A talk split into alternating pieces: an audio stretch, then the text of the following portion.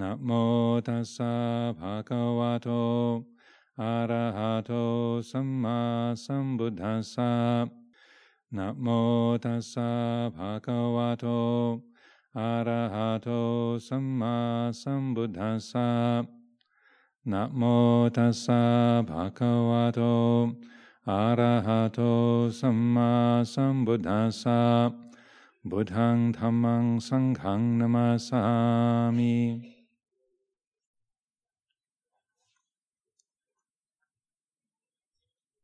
I'd like to uh, offer a few uh, reflections on this very auspicious uh, day, the Visakha Puja celebration here at uh, Amaravati on this uh, beautiful summer's day. I'm very, very happy indeed to see uh, so many people gathering together, particularly people from so many different countries. the, the community is really a, a, a global one, and it reminds me very much of the um, uh, the the story of the, the dreams that the uh, the Buddha had the night before the Enlightenment, or some days before the Enlightenment. It describes how uh, he had a, a, number of very uh, clear and significant dreams, and one of them was uh, a dream of birds of many different colors all gathering around his feet, and then as they landed, they all uh, they all turned uh, white in color. They all kind of became unified in their uh,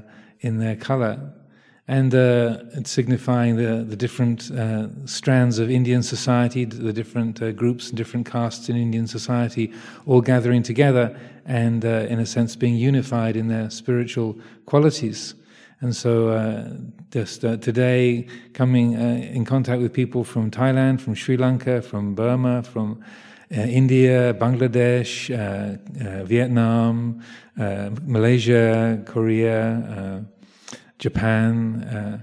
I don't think we have a friend from Buryat, from Siberia, who comes once in a while. I think that's probably maybe the only Buddhist country not represented today. So it really is a great joy to see that uh, Amaravati is a place that uh, uh, is a, a, home for people of um, uh, many, many different um, nationalities, uh, different countries where Buddhism has been established for many years, and also from the United Kingdom, from from Britain as well. A few of us Brits here, as well as the say representatives from many different Buddhist countries where the Buddhasasana, the Buddhist religion, has been established for uh, for many centuries. So it's it's lovely to see us all joining together and being unified in this quality of uh, of being sahadhammikas or fellow dhammafarers, or as the Buddha uh, would put it, there we are sisters and brothers in uh, in aging, sickness, and death. This is.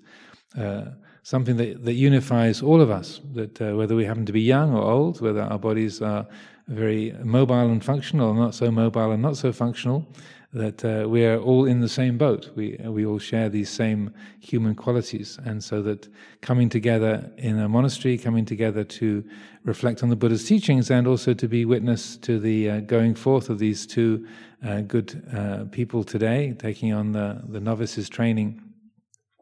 This helps to point to what we have, uh, say, uh, in common with each other, what we share in our human life. We all breathe, we all eat, we all have bodies, we all have minds, we, uh, we share a life together. We're all part of a, of a natural order. And as I was saying a few times during the ceremony, so much of the Buddha's teaching is pointed towards letting go of our self centered view and, and changing the view of our life, changing the view of our world from one that is self centered to one that is Dhamma centered or, or centered uh, upon nature. one of the, the teachings I often reflect about reflect upon at this time that uh, is a, a dialogue that uh, you find in the middle length discourses. It's called the Sutta on the Wonderful and the Marvelous. And uh, uh I was recounting this on the full moon day, uh, but I'll, I'll, repeat it again today, because even though uh, we've heard it before, many of us have heard it before, it's, it's a powerful source of reflection and it recounts an incident where uh, Ananda and another uh, and a number of the monks were gathered together in a in a hall uh, in the in one, of, in one of the Buddha's monasteries, and Ananda was recounting to the group some of the stories around the miraculous events uh, of the uh, the Buddha's birth, when the Bodhisattva was born uh, in Lumbini, and uh, how. Uh, say, for example, that uh, as soon as he was conceived in his mother's womb, then she didn't experience any kind of discomfort. Her mind became naturally virtuous and pure. Um, she, she gave birth to him standing up. She was making the journey um, uh, through the forest in, in Lumbini, and uh, the the baby uh, arrived before she could could reach uh, the the home, and so he was born in the forest. And that uh, uh, as soon as the, the baby was was born, she, he was born while the mother was standing up. Queen Mahamaya was standing, and it said that devas, uh, angelic beings, appeared to catch the baby and to to uh, say receive him on on arrival and delivery. And then the warm and cool streams of water appeared from the air to bathe the, the newly born baby and that as soon as uh, as soon as he was born, then he immediately stood up and started walking. Uh, and then with each footstep, a lotus flower popped up from the ground under each uh, under each step. And after taking seven steps, then uh, the infant uh, uh, Bodhisattva, the Siddhartha Gautama, raised his hand in the air and said, "I am the leader in the world. I am the foremost in the world." So that's all pretty miraculous, you know. There's some extraordinary stories, and whether uh, we take them to be historically uh, accurate or whether we think of them as as uh, mythological tales, uh, the stories are, are, there, and that uh, certainly when uh, Ananda was recounting them, yeah, that, and was say going through the detail of these stories, the people who are listening, the other sangha members, are you know paying close attention and impressed, and struck by the, the kind of power and wonder of these events. And after each of these descriptions, uh, Ananda says, and this is the wonderful and marvelous quality of the Buddha, that uh, these extraordinary and strange, miraculous events occurred just right at the time of his birth. So that's why it's called the Sutta on the wonderful and the marvelous. So then, at this point in the in the account, then the Buddha arrives in the hall, and as he does frequently in these uh, occasions, he says, because uh, everyone stops talking as soon as the Buddha arrives. You know, the Buddha walks into the room. Of course, everything goes still. so then the Buddha says, "What were you talking about? What was the subject of discussion that you were engaged in that that uh, stopped when I arrived? What were you talking about?" So then Ananda, being blessed with perfect recall, then recounts the, uh, the, all the details of what he was saying. And again, after each of these incidents, these amazing things uh, about the the the, uh, the mother of the Buddha's pregnancy and his and his birth and so forth, he says this is a wonderful and marvelous quality of the Blessed One. And it, the Buddha doesn't doesn't deny that any of those things happened. He doesn't say, "Well, it wasn't really that way uh, at all." You know, he uh, uh he listens and he uh, say uh, accepts the account as Ananda has given it as a, as an accurate record. And then at the end of uh, Ananda's description, then the Buddha says, "Do you want to hear another wonderful and marvelous quality of the Tathagata?" And uh, the, you, as I imagine that incident, you can feel like, "Oh, I thought that was amazing enough already. Now the Buddha's going to tell us, the Master's going to tell us some even more amazing and incredible, of colorful things." And uh, and so then, uh, what the Buddha does at that point is he, he shifts the attention from the sort of miraculous and strange to what is really beneficial to us. And he says, when the Tathagata experiences a feeling arising uh, in, in his mind, he knows this is a feeling. He knows it's arising, he knows it's abiding in the mind, he knows it's fading away. This too is a wonderful and marvelous quality of the Tathagata. When a, a perception arises in the mind of the Tathagata, he knows this is a perception as it arises, as it abides in the mind, as it fades away. This too is a wonderful and marvelous quality of the Tathagata. When a thought arises in the mind of the Tathagata, he knows this is a thought arising in the mind. It's arising, it's, it's abiding, and it's passing away. These too are wonderful and marvelous qualities of the Tathagata.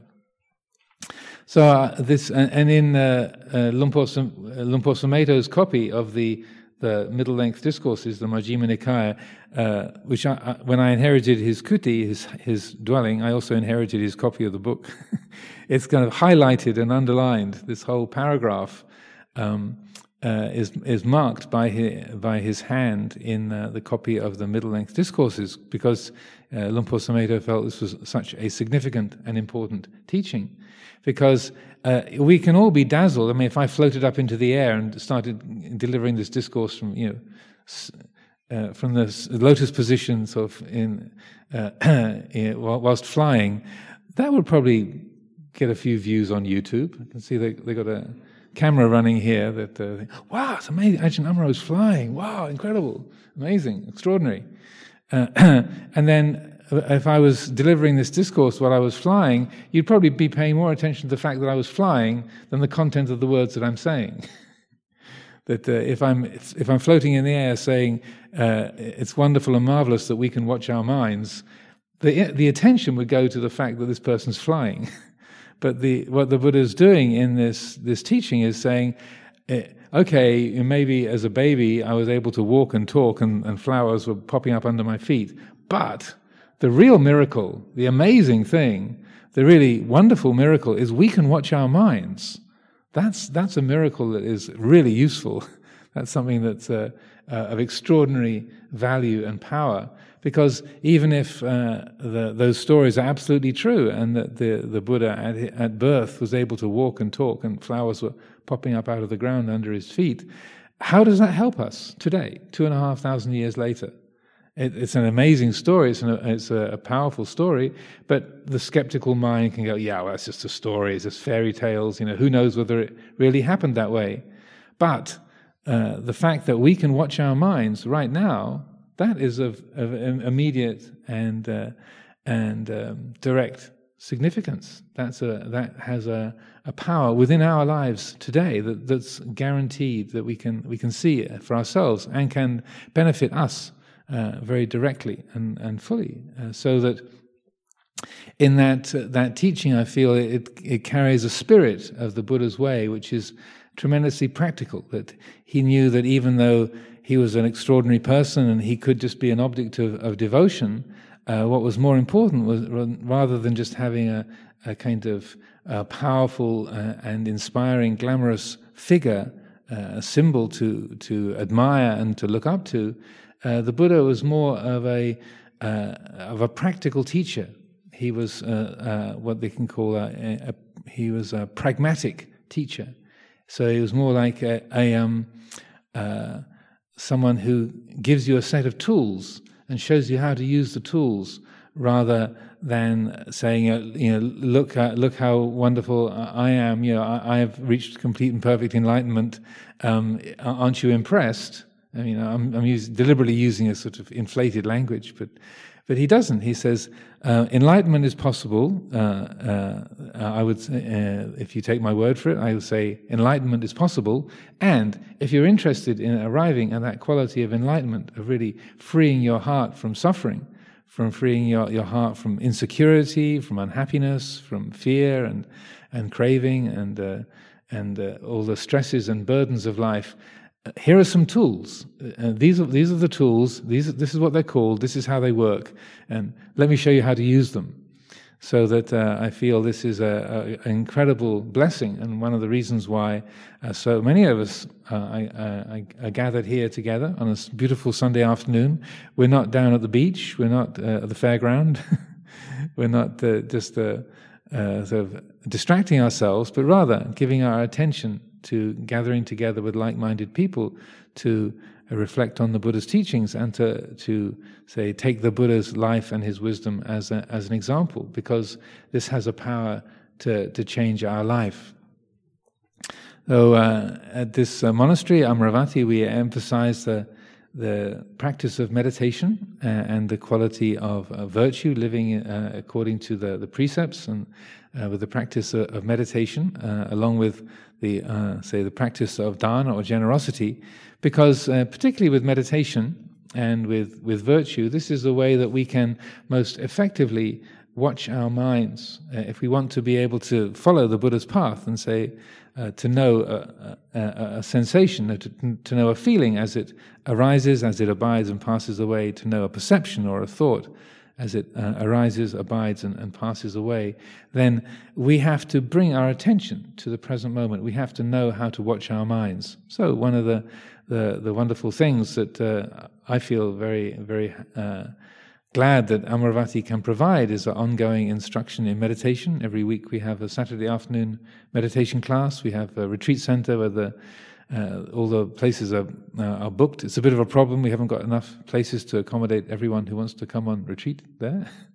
but I feel that uh, the more that, that uh, uh, everyone can say take the opportunity to make time and uh, and put effort into meditation, then the more we will truly be able to watch our minds, and that uh, when we uh, are able to do that, it's, it's transformative for ourselves and also for the people that we live with.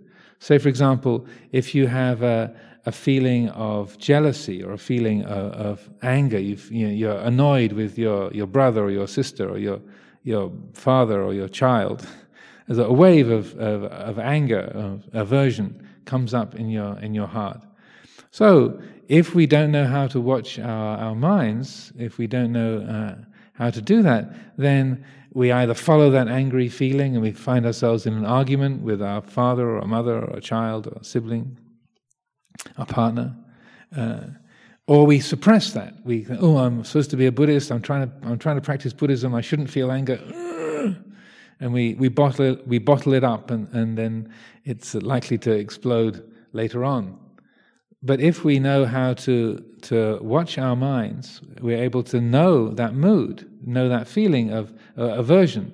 You know, somebody says something that we find upsetting, and, uh, and we are able to know, oh, this is an angry feeling.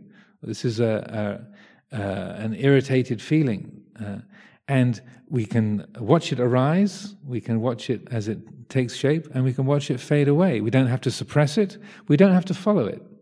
So that in uh, in the Thai language, uh, they, it's, it's easy to express. You say, yeah, do arom, my dam arom. To, you watch the mood rather than follow the mood. Uh, so that uh, the more that we are able to commit our time, our effort, our energy to meditation, then the more that we are able to develop that skill. So then that has a direct effect on your family life, on your working life uh, if you feel angry with your boss or with somebody else on the on the street, you know, if you're driving on on the road and somebody cuts you off, you know, how dare you?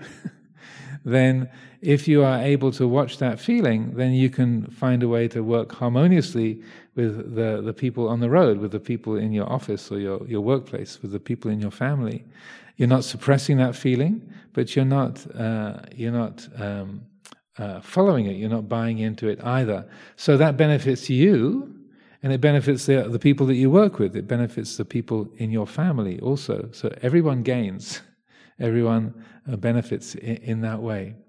So that uh, this, uh, the teaching that the Buddha gave to uh, Ananda and the other Sangha members on, that occasion, that uh, he, he wasn't joking. That's a wonderful and marvelous quality of the, the awake mind, is that Eh, we can know our feelings, we can know our thoughts, we can know our perceptions. When we do that, then uh, again, this helps to shift the perspective from being self centered to being uh, one centered on Dhamma or centered on nature. Because when we, uh, uh, we learn to, to watch the mind in this way, then a feeling of, of uh, say, a- uh, anger or aversion or a feeling of, of of fear or jealousy, a negative emotion, we can recognize, well, this is part of nature. This is, this is something that is, uh, is uh, uh, the result of being born in the human form. if, you're, if you're a human being, you can experience jealousy, you can experience anger, you can experience fear, you can experience greed, uh, just as you can experience love and kindness and, and compassion, generosity, uh, unselfishness. You can experience caring and thoughtful feelings. Uh, we didn't invent these, right? Uh, often, if we have uh, particularly negative emotions, we feel like I've got a jealousy problem, I've got a lust problem, I've got an anger problem. Yeah, I'm a really angry person, I'm a lustful person, I'm a jealous person, I'm a fearful person. I've got a problem with this. We make it very personal. Um, or if it's our positive things, so we, we take those personally as well. I'm a very intelligent person, I'm a very creative person, I'm a, I'm a very generous person. Maybe even think I'm a really humble person. That's a bit, a bit weird. Sometimes, it can be that I'm the most humble person in, in Amaravati. You know? It's like, what? But uh, so we make it very personal, and uh, and yet we didn't invent we didn't invent kindness. You, know, you didn't invent compassion. You didn't invent wisdom. You didn't invent just like you didn't invent anger or fear or greed. We, as a human being, we experience these qualities. They're, they're part of na- the patterns of nature, just like the way that that oak, these oak timbers that form the, the framework and, and the pillars and the the rafters of this uh, uh, of this temple. You know that that's how oak works. Uh, the bricks and the cement in the walls. So that's how bricks are. That's how cement is. The, these uh, stone tiles of the floor. That's how they are. Uh, we didn't. I, I, didn't invent the oak tree. I didn't invent uh, limestone. That was all around before I showed up. I didn't invent anger. I didn't invent lust or fear. I didn't, I didn't invent kindness or, or wisdom. So when we uh, train the the the uh, the mind to to watch its to know itself, to watch its qualities, we can begin to recognize what we feel in our heart and what we take in such a personal way. These are patterns of nature. We feel it here in, in this heart, in this mind, but these are following the laws of nature the shape of anger, the shape of fear, the shape of kindness, the shape of, of wisdom and, and love and uh, generosity. They are patterns of nature, just like the, the grain of an oak timber or the shape of a, of a silver birch leaf or the, the, the uh, patterns of the, uh, in the limestone uh, tiles. Uh, these are patterns of nature Or when we, we see things in a, in a, a nature centered way, a Dhamma centered way, then uh, it, it, uh, sh- it shifts the, the whole perspective. There's a whole different attitude towards life. So the things that are very positive and uh, and wholesome, we don't take them as achievements or like you know, look at me, I'm wonderful. We don't get conceited or inflated. Uh, about that. And the things that are harmful and destructive, we don't get self critical or, or, filled with negativity about those. But rather, we reckon it, uh, we recognize if it's unwholesome and and uh, and uh, and say painful, then if that's followed, then it'll be difficult for me. It'll be difficult for others. If that angry feeling, that jealous feeling is is followed, then this one will suffer, that one will suffer. Everybody suffers. we all lose. If it's a wholesome quality uh, of generosity, of kindness, of compassion, of wisdom, then we recognize if that's acted on, if that's given energy and given life, then we benefit and others benefit. Everybody benefits. So, in this way, we're able to, uh, say, recognize uh, our life from a, a non uh, free of self view. And uh, one of uh, Luang Por Sumedho's most recent books, I think the, the most recently published one, is called Don't Take Your Life Personally. And I think that's the most wonderful book title. I think you could just have the title and all the, bla- all the pages of the book could be blank. All you need is the title. just don't take your life personally. Because that's the whole story, isn't it? If we can just this body, it's an aspect of nature, whether it's tall or short or fat or thin or dark or light, does it really matter? It's like going up to an oak tree and saying, You're overweight, you know, or uh, your, your, your skin is all, your bark is really wrinkled, you know, you've got a lot of wrinkles. He said, Well, I'm an oak tree. Yeah, that's what oak trees are like, you know. Or like going up to a birch and say, Your skin's really smooth. Have you had Botox? You know, it's like, no, a birch tree. We all look like this. The skin, the bark of a birch tree is smooth. The bark of an oak tree is, is is wrinkled. That's how they are. But yet, how much uh, uh, effort and time and, and energy gets spent because of whether our, we, we've got oak bark instead of birch bark in, in terms of our skin and so forth. So when we we shift the the view, we let go of self view and see uh, this life and the, the, lives of others in terms of Dhamma, then we recognize that uh, if we don't take it personally, life gets a lot easier. It doesn't mean that we're we're kind of numb or we don't do anything. We don't. It doesn't mean that we don't take action or that we don't care. Not at all. We're able, in a sense, to be in tune with life in a much more uh, harmonious way. We're not just reacting to like and dislike, gain and loss, and praise and criticism, but rather we're able to uh, attune. So if you're planting an oak tree, you look after it like this. If you're planting a beech tree, you look after it like that. If you're planting a chrysanthemum or a rose, you look after it this way. If you're, you know, you're, you're planting a, a geranium, you look after it that way. Different plants are looked after in different ways. Different uh, aspects of our life need different things. Uh, but we if we don't take it personally, we are able to look after our life, take care of our work, and, and look after the, the people around us with a lightness of heart, with a, a, a quality of of adaptability. Oh, in this way, uh, and uh, I feel that uh, I, I, wouldn't. I mean, the Por Sumedho's book, the content is really good as well, but the title. it just to to uh, just to re- remember the title. Don't take your life personally. If uh, if you just need one little nugget of teaching, then that really is is enough to take with us. Because if we don't take it personally, it uh, it lightens the heart so much and that the the things that are difficult and painful, we we it doesn't mean that we don't uh, look after them or, or, or, don't work with them. Like if you have uh, strong tendencies towards uh, feeling fear or or insecurity or anger, it doesn't mean that we uh, we don't give attention to that, but we we don't make it into my personal problem. We don't make it into something that is who and what we are, but we rather recognize this is a strong habit. This is the way that the, the, the mind. It's a it's a say a, a, a tendency of the mind that's quite strong, and that but if it's followed, then uh, painful consequences come with that. We recognize that and we can work with it, but we don't have to turn it into me and mine.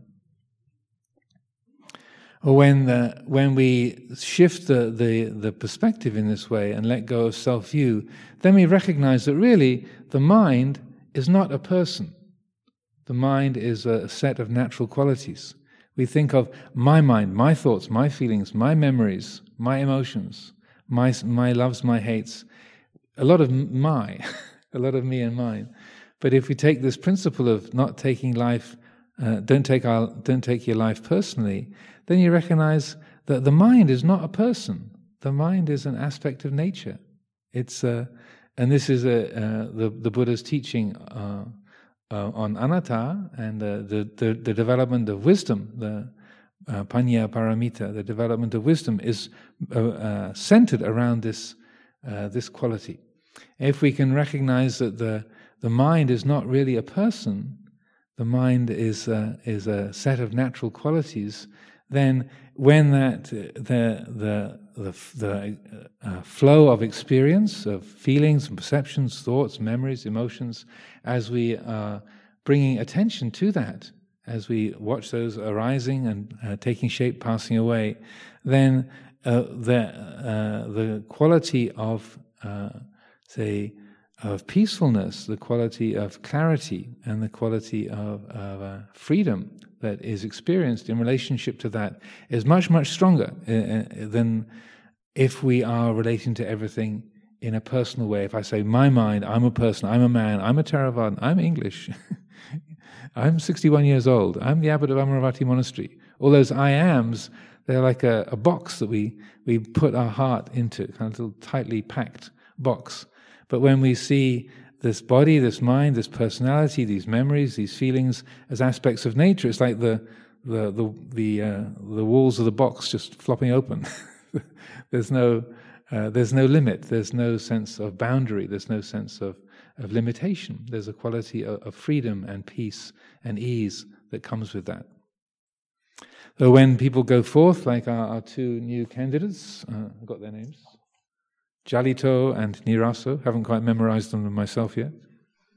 So Venerable Jalito and Venerable Niraso, uh, taking on the novices training, it's to precisely to support this kind of revisioning, reshaping the vision of of this life as a human being, to to change the view, to change the way that this life is experienced, taking on the robes, taking on the life of being penniless, taking on the uh, the, the, the dependency uh, upon a, a, teacher. These are all ways that uh, the the Buddha say um, uh, established, the traditions and practices that he established to help support that letting go of self view and living in a, a, a, way based upon Dhamma. And, uh, and particularly living on alms, that uh, people are often, when they come to visit here, uh, often people from outside the Buddhist tradition, they, they'll walk around and say, you got a lot of build, you got a lot of buildings here, and how many people live here? And you say, well, it's about 50 people live here, but there's usually about 80 people on average staying here overnight, uh, all around the year. And say, well, how do you how do you pay for this place? What do you charge? Or so it's all done on on free will donations. And they go, really? Yes, it's all it's all just freely offered. There's no charge. You can't buy anything here. If you try to buy something, you can't. Everything is free. Everything is freely offered, and so people are amazed at that. Uh, but the the this, in a sense, is really learning to depend upon Dhamma, depending upon the natural order, rather than having your own sort of fixed security system. but uh, the, going forth into the, uh, the the ochre robe and living with an alms bowl, your one baht, uh, one baht to last you the rest of your life, or at least for the rest of the year. The uh, uh, that is a gesture of trusting the Dhamma rather than, than say, depending on material uh, support or security of having money in the bank or the uh, other ways that we, we like to prop up our, our lives. So that gesture of going forth, it's a, a say stepping forth into uh, a, the unknown. It's in a sense opening the heart to uh, the quality of uncertainty. That you, you give up the use of money, uh, living, if you live here at Amaravati, it's pretty likely that someone, if someone, uh, uh, someone brought food today, that some other people are going to bring some food tomorrow. Just in terms of statistics, the, there's a large number of people that support this place, but uh, uh, it it is also a risk. And uh, right now, Ajahn Vinita, one of the, the monks resident here, is walking on a tudong, uh, walking through the countryside, just with his bowl and his robes and, a, and a, minimum of camping gear. He's off in the Welsh mountains. He doesn't know where his food's going to come from tomorrow. Uh, there's not there's not that many villages in that part of Wales either, but uh, he's happy to walk and hasn't got a, hasn't got any money, hasn't got a layperson with him. He's just walking on faith. And if somebody shows up and offers him some food, great. And if they don't, that's great too. He'll just keep walking. and uh, so that uh, that spirit of uh, going forth in faith and then trusting in, in the uh, the benevolence of the universe. That's very much the the spirit of our lives and the spirit of the the Buddha's way. And that when we make that gesture uh, of going forth and and trusting, then it also uh, say it brings a great freedom to our own heart. It helps us to not be reliant on uh, on the usual material dependencies, but also it has the effect on the, the world at large. And so other people, I don't know how exactly it's been for Ajahn Vinita, uh, he's been keeping in touch every week or two, sending me a message, and he's been well fed so far. But uh, the the experience of many of us who've been on these these long walks is that when even if you do miss a meal once or one or two days or two or three days in a row, when you meet some people and they find out you haven't eaten for three days, quick, let me take you to the shop, and they, will they'll load you up with uh, uh, plenty of food for that day, and then you. Uh, uh you you uh, you've made their day. They've had a really lovely opportunity to to help you to uh, to practice generosity, and you're you've got enough energy and resources to keep to keep on walking so that uh, that uh, that sense of being ready to let go of guarantees, to be ready to let go of of certainty, and to be open to what the, the universe offers. I think uh, again, most of us gathered here are not monastics, But for the lay community, I feel this is also a very beautiful example that the Buddha encouraged. Because how much worry, how much anxiety do we have that things are not going to be exactly as I planned, exactly as I hoped for? That, you know, that we want to know exactly how it's going to be. And the more fixed and rigid we are in our plan and our hope and our expectations, the more we create anxiety and tension within ourselves. And the more that we are, are open and, uh, and are ready for whatever the universe offers, uh, and we're more adaptable, then the, the more enjoyable we find life uh, uh, to be. That we, we are experiencing the sense of, well, I was expecting it to be like this, but instead it's turned out like that. Okay. Though many years ago, I, I like to uh, uh, uh, recollect how we had uh, one of the senior monks, one of Ajahn Chah's senior disciples, uh, Lumpur, Jan, staying here in, in 88, 89. I think he stayed here for a year. And he'd never been outside of Thailand before, um, hardly even outside of northeast Thailand. And he was very much a kind of northeastern Thai lad, a very one of the earliest disciples of Ajahn Chah who'd been with him from the beginning. And uh, coming to the West and, and living here at Amaravati and Chithurst, it was a really strange experience for him. You know, uh, he was amazed by escalators, like, you know, moving staircases and the moving walkways in the airports. He thought they were great. He thought, oh, when my legs give out, I can get one of these in my monastery. Instead of doing walking meditation, I get, I'll get two of them going in different directions. So I can just stand on one and go this way, then go on the other and go back the other way. So he, the many, many aspects of Western life were kind of amazing and wonderful to him. And many things were extremely surprising.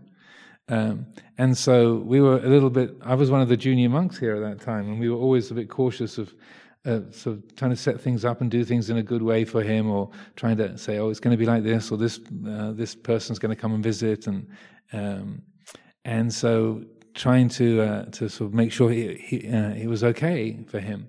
And over and over again, he would use this phrase "di mangan, di mangan." That's good too, and that there were so many things he was not he'd never met before, he'd never experienced before, that were kind of completely strange and, and unexpected for him. But he had this uh, wonderful adaptability, like di mangan. Sometimes you could feel like he's like, "Oh, what? Okay, yeah, di mangan, that's good too." And uh, it was a really wonderful teaching that someone who was, uh, for, for whom it was so un- uh, unexpected and so different, and yet he kept taking refuge in adaptability, that uh, things that he'd never seen before, never had to deal with before, he was ready to give it a go. And they, oh, never eaten that before, never worn that before, never, been, never had to deal with that before. But okay. And I feel that that kind of demungan, that, that, you know, that's good too that attitude for, for all of us, whether we're monastics uh, or whether we're lay people. This is, a, a, again, a, a powerful um, presence in our lives, a part of the legacy of the Buddha's teachings. It encourages this quality of adaptability. And one of the things I, I frequently say uh, here when people ask for advice, I will say, adaptability is the key to happiness. The more rigid we are, the more suffering we create, the more tension and stress. The more we are able to be adaptable and find that dimangan place in the heart, then the more we'll be able to deal with health and sickness, gain and loss, praise and criticism, uh, comfort and discomfort. We'll be able to, to work with all of that and not just becoming kind of, uh, uh, say, insensitive, but rather with our openness of heart we can we can see that uh, I was expecting this, but it's turned out like that. Okay, well, maybe I'll just go this direction in, instead, and we find that we are able to be more effective in our lives, more uh, say in tune with things, in tune with the the needs of the people around us, and in tune with our own uh, our own capacities, our own interests, and what's possible for us. We can make better use of our own abilities, and also fit in more easily and more completely with the the people around us, in our families, in the workplace, and uh, on the street. So I will offer these thoughts for reflection on this Visakha Puja day and uh, offer my blessings also for our two new candidates, Niraso and Jalito. They have to remember their names as well. so the one who is um, free from all hungering and the other one who is uh, radiant. Uh, so then we will uh, uh, say close with the uh, uh, offering of the sharing of blessings and then the final homage to the Triple Gem.